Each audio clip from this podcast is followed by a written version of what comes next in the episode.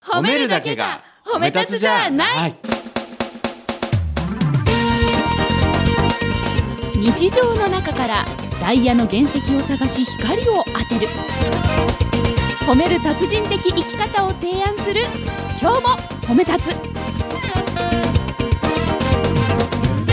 こんにちはなっこも褒める褒める達人褒め立つこと西村孝之ですこんにちは褒め立つビギナーまるっと空気をつかむ MC の丸山久美子ですこの番組はですね褒め立つってなんだろうというふうにまだ褒め立つを深く知らない方そして褒め立つ検定は受けたんだけどもという方にえー褒め立つをですね楽しく楽しく伝えるそしてこの褒め立つ協会の理事長である私がまあえー一人の人間としてどういうことを普段考えているのかというのを生のね生の褒め立つをさらけ出そうというですねそういう楽しい試みの番組なのでぜひ楽しんでください。そんな西村さんにはい、生々しい質問をしたく本日初参じました よおーろしいでしょうかあのー、あんまりどぎついのはやめてほしいんですけどあ大丈夫きつくないです大丈夫かはい、お願いします何ですかあの先日ですね、ちょっとね各地に甚大な被害を出してしまったの台風21号ありましたよね。あの被害に遭われた皆さんもお見舞いを申し上げます。あのただ西村さんのフェイスブックはい興味深い記事を発見しました。はい何やら新幹線がと止ま った？え何なあー何時間も缶詰になっちゃったあれですねらしいんですよね。あれですね何時間缶詰になったんですか？あれはですね、はいえー缶詰になったのは、はそうですねざっと8時間うわ で止まってた時間が8時間ですのはいで、はい通常まあ東京から新大阪の、えー新幹線が間のですね豊橋駅で8時間止まってたんですもうですからトータルその新幹線に乗って座ってた時間は10時間半10時間半新幹線で過ごしていた。そうなんですヨーロッパ行けたんちゃうかなっていうぐらいねすごいそんなパスポートいるかなっていうぐらいね、ねですよね、ですよね、ははいいはいそんな西村さんに質問がありますど。うぞ10時間半、うん褒め立つとして、はい新幹線の中でどう過ごしてたんでしょうか。ああそれですね気になるあの褒め立つとして過ごしてたというよりは、まあ、普通に過ごしてたんですけどもただその過ごし方はあ褒め立つやっててよかったなっていうようなことを後から考えると、はいまあ体のダメージは確かにありましたけど も座ってますもんね、ずっとね。心のダメージはだいぶ、うん、褒め立つじゃなかったら来てたかもしれないけどもいや、聞きたい。あの逆にあネタもらえたな みたいな。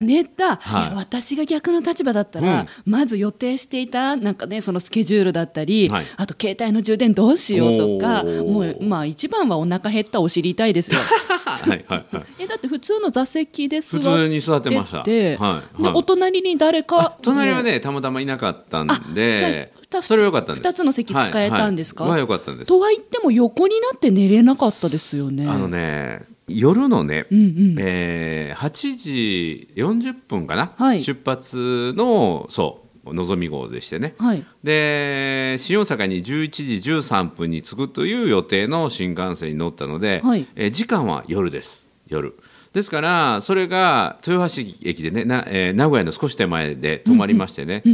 でこれどうも長引きそうだっていうアナウンスがあったので、はい一番の正解は寝てしまうことが一番正解かなと思ったんで、まあ考えますねはいそうですねまずその本とかも読みながら、うんうんまあ、眠くなったので寝てみたんですよ。はい。するとですね15分ぐらい後にもう目が覚めたんですけど早すぎません。その時に目が覚めた理由は首がピキピキに音を立ててカキンコキンに固まったんですね。あら早くないですはか。いだって僕まだその段階で10時前後ぐらいそう。基本的に僕はね、あの移動のそういう電車とか、はい飛行機の中では寝れないんですよ。もともと寝れないんですもともか。と寝れないえかわいそう。な、はいえなんで首痛くなっちゃうんです。なんかしてないと気が済まないタイプなので。休めない人なんはいですね。これ寝たら無理に寝ると首ピキピキになってこれは体のダメージがひどくなるなと思って、はいあなんか過ごそうと思ってででも過ごしてましたね。でも停電が原因で止まっちゃったんでしたっけ。これはですね途中の関ヶ原かな岐阜の間岐阜羽島の間に、でトンネルが漏水したと漏水して漏電して停電したというだから新幹線の中は電気が通ってましたあそうでしたか、はいはいよかったよかったそうなんか真っ暗だったらどうしようって思ってた過んで去すけどそういう経験もあるんですけえど、ーその時は大変でしたけども、まあ、それは一瞬だったので大丈夫でしたけどじゃあ今回の新幹線では電源は大丈夫でした大丈夫だっただそうですねあのたくさんの人からねあれありがたいですねフェイスブックでこうまず上げたんですよそう状況をねそうそうそれを拝見しましたそうするとねいろんな人がバーッと情報くれましてねんうんうんやはりあのいろんな経験いらっしゃる方がいてまず充電とトイレを確保せよと言ってたそれリアルタイムで見てましうんうんうんもたうそれで私はすぐにあのパソコンと、はいでスマートフォンと、はいえーコンセントがあったので、はいコンセントでまずは充電をしてねトイレも行きましたトイレも行きました、はいコメントくでだあさったと方飲みありがとう物ご飲ざいみます物もキープ確保してくださいって言どわうれやてってそのワゴンが全部売り切れになるからそうですよねまずその売り切れになる前に飲み物確保しなさいっていうことだったんですけどもそれはね持ってるお茶が手元にあったのでこれは大丈夫だなとうんうんいうことはありましたけども、やはり一瞬にしてはいワゴンは売り切れてましたね。へえはいあの長引きそうだと分かった瞬間に皆さんが殺到されてねなかなか見たことないような光景でワゴンが、えー7号車と12号車かな、はいにおりますって言われたとずーっと並んでああやっぱそうなるもんなんですあーね食べ物と飲み物がなくなって、うんうんうっんていうような状況になりましたね。そんな中西村さんはとりあえず電源の確保とトイレを選び、はい、でその後ね僕は何してたのかっていうと今回良かったのは Kindle を Amazon の Kindle っていう本を読むソフトっていうかあの端末を持ってたんですね。はいでそこであの読みたいなと思って読めてなかった本をその間に3冊ぐらい読みましたね。読書の時間に当てたんですね読書に当てましたねでそれがまたいい本が当たっていっぱい読みましたね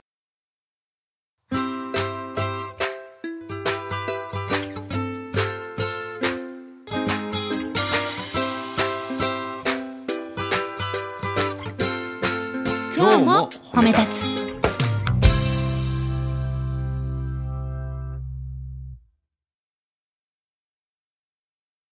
でもそんなね先行きわからない状況で、うん狭い新幹線の中で、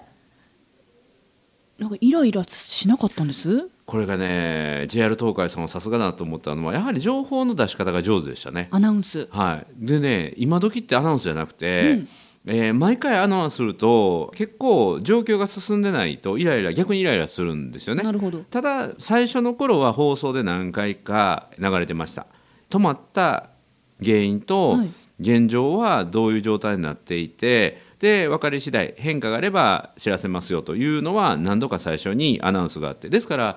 今回の体験は、まあ、全般的に言ってそうですけれども私は何をしてたのかというと観察してましたね。観察はい、自分の心の状態とはい JR さんの、JR 東海さんの対応とおそして他の乗客はいの動きを観察してましたね。そういう目線で過ごしてたんですかそうなんですこれは褒め立つでやっててよかったなっていうのは感情というものが一番こう人の何て言いますかねパフォーマンスを下げるんですけども、まあ、感情を止めれないんだけども、感情はコントロールするものじゃなくて感情は観察するとお勧めしてるんですよ。感情は観察するもの、はい、で自分の感情にメモリをつけるのと自分が感情が動く理由を観察していくと。うんうん、で人はこういうことをされると腹が立つんだとかこういうことをするとあ状況はすごくネガティブであったとしてもあまだましだなっていうふうにじゃあまず新幹線が止まらないはずのところで止まったと、んで状況は台風の中だと、で当然止まる理由があるなと、で私も過去の経験からいくつか止まるところってあるんですよ。はいで、えー浜松の方にあるですね川があるんです。はいでそこが氾濫っていうかあのある程度の高さを超えると新幹線が越える橋の近くになるとこれ自動的に止まるんですよ危ないですねでこれだともうアウトなんですよ、うんうんもう動かないんですよ、うんうんで雨がどんどん降ってるから雨が降ってる限りにおいては水位が下がらないからもうこれはアウトなのでえどっかで止められるなあるいは新幹線ホテルになるなと、うんでそれは今回の原因ではなかったんですね、はいトンネルでしたもんねそうで今、えー原因を探ってますということなのであこれならえー1時間ぐらいの間に復旧する可能性もあるかなということを予測しながらはいえーでもその時すでに夜10時10時ぐらい、ぐらい、はい夜の10時ぐらいにあと1時間で復旧するかなと思ったとしても、うん復旧して大阪にやっと着いたとしても日付超えるなとか、はいうわー結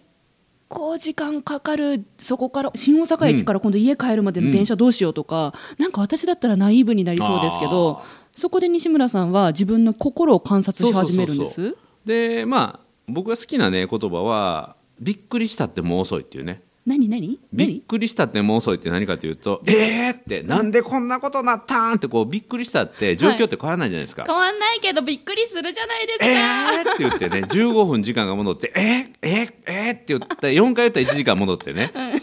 でもう10回ぐらい言ったら2時間ぐらい戻ってその新幹線乗らずに別のチョイスをするっていうのができるんだったら、なんぼでも「えー!」って言うんですけど、うんうんうんうんびっくりしても状況が変わらないならば、はいまあ楽しもうというかねうわ強いな今やれることで考えるでこれも僕の考え方なんですけども、はい自分が何とかすれば何とかなることは全力でやるけど、うんうん何ともならないことはもうそれを諦めるというかね、はい観察をするまあ一番はもうこの人ことですねネタができたネタができたまだ伝説やとだから逆に今回は過去最高記録更新だったので美味しいネタなんですよあその新幹線にそう缶詰めちゃった状態が10時間半を超えそたうというそうちなみに言うとね、うんその前に、まあ、これも今度ゆっくりまた話をさせていただきますが実は金沢からの移動だったのでそれはね、はいはい金沢から東京駅東京駅から、えー新大阪なので通常3時間弱で戻れるところを5時間半ぐらいかけて移動するそれはそれで一つのまあ、一つのネタなんだけども、はいそれが結局は13時間かかったというねこれはすごい伝説なので海外行けますね本当にそうだから過去最高を更新したってこれはもうすごく勲章一つもらったものなのでそれ分かってやってましたもしかやしっててないやってないやってないけれどもまだ伝説ができましたというと聞く方とか、はいそれを受け取る方が楽しめるじゃないですかそうなんです気になって気になってもそうだからこれもねよく言うんだけども起きる出来事っていうのはテーブルの上に置かれた刃物のようなものんテーブルの上に刃物が置いてあるんですよ、はいまあ、ナイフね、はいでそれを柄の部分グリップの方をも持ってそれをかっこよく道具としてね、伝説ゲットみたいにしてそれをネタにして話すのか、はい歯の部分を握ってねギュッと握って「うわ血が出たこんなに血まみれ私気の毒」って言ってこの血を相手になすりつけるのおかうおうおうついついこう「うわ私ってこんなに不幸なんです」ってこうなっちゃ歯うの部分を握ってうん同情を誘うように血を相手になすりつける人って多いんですけど、はいそれをされる方って迷惑でしょおう確かにそれならばこんなネタもらいましたとかねこんなことなってるんです私みたいに、はいこう実況報告をしてね新幹線の中でそういうこと考えてたんですそかうずっとそう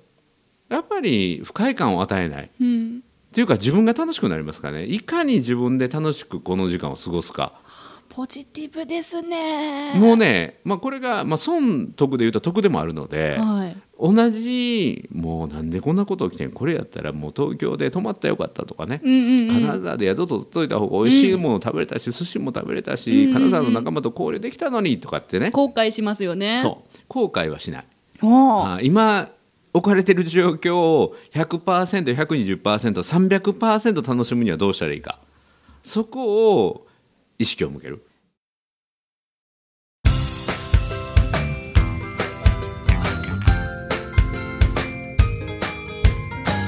褒めるだけが褒め立つじゃない今今日日もも褒褒めめ立立つつ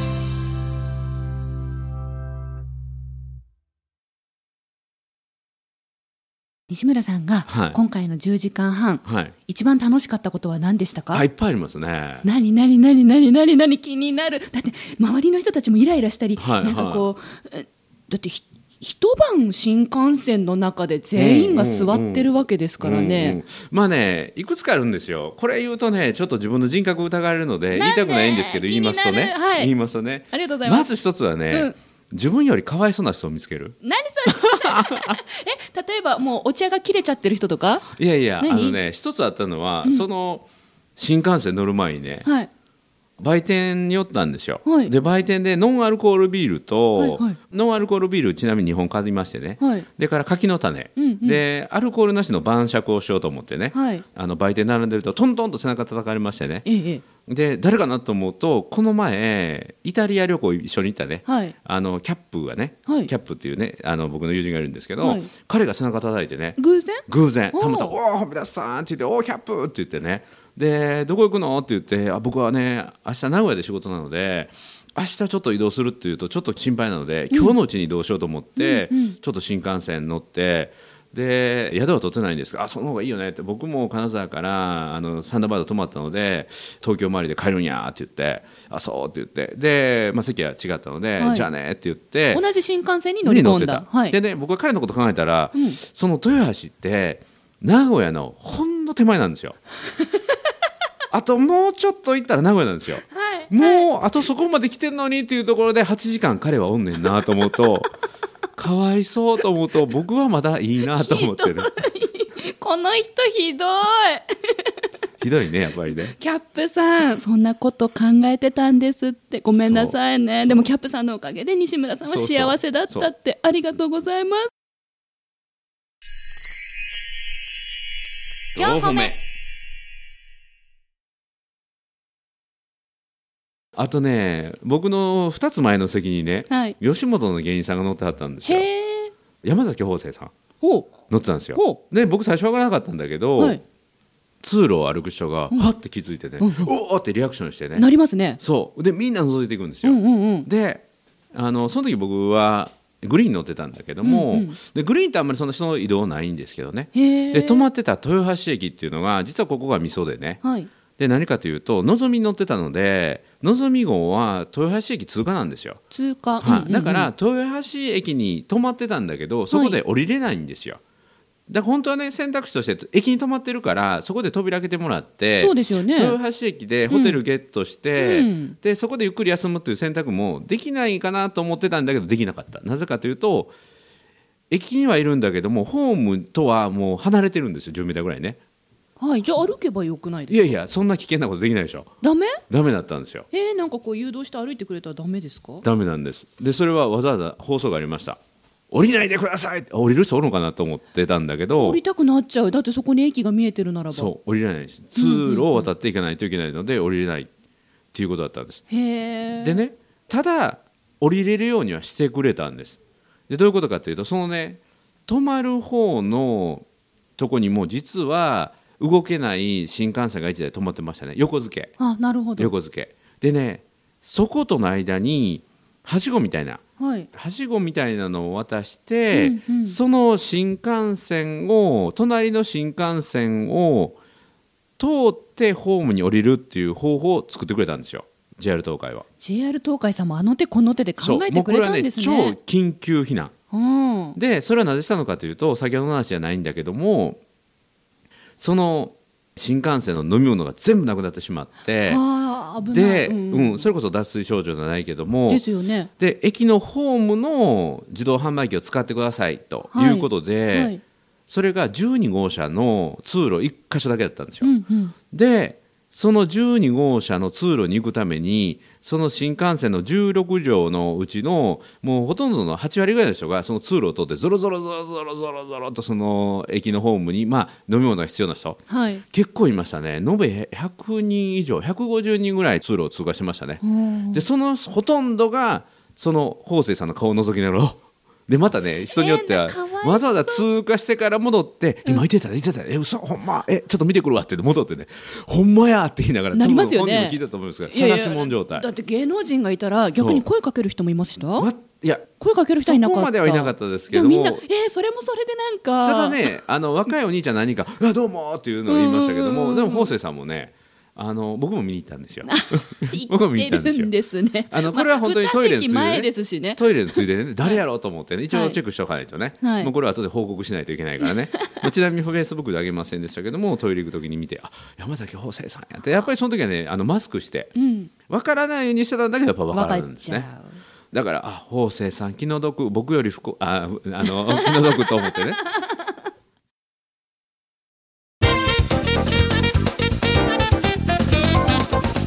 新幹線いろんなドラマがあったんですねそうなんですよまだまだこれはね、はいまだまだ始まりの時ですねあまだこの後にいろんなドラマが続くんですあかりましたねえー、はいそれも聞きたいまたちょっと待ってこれ次週ありですかおおこの自習パターン、はい私実は好きなので じゃあぜひぜひ、はい新幹線で何が起こりその時うん西村さんは何を思ったのか、うん皆さん来週もお楽しみにということでなっこも褒める褒める達人こと西村孝之と褒め立つビギナーまるっと空気をつかむ MC の丸山久美子でした今日も褒め立つそれではまた次回続くよおー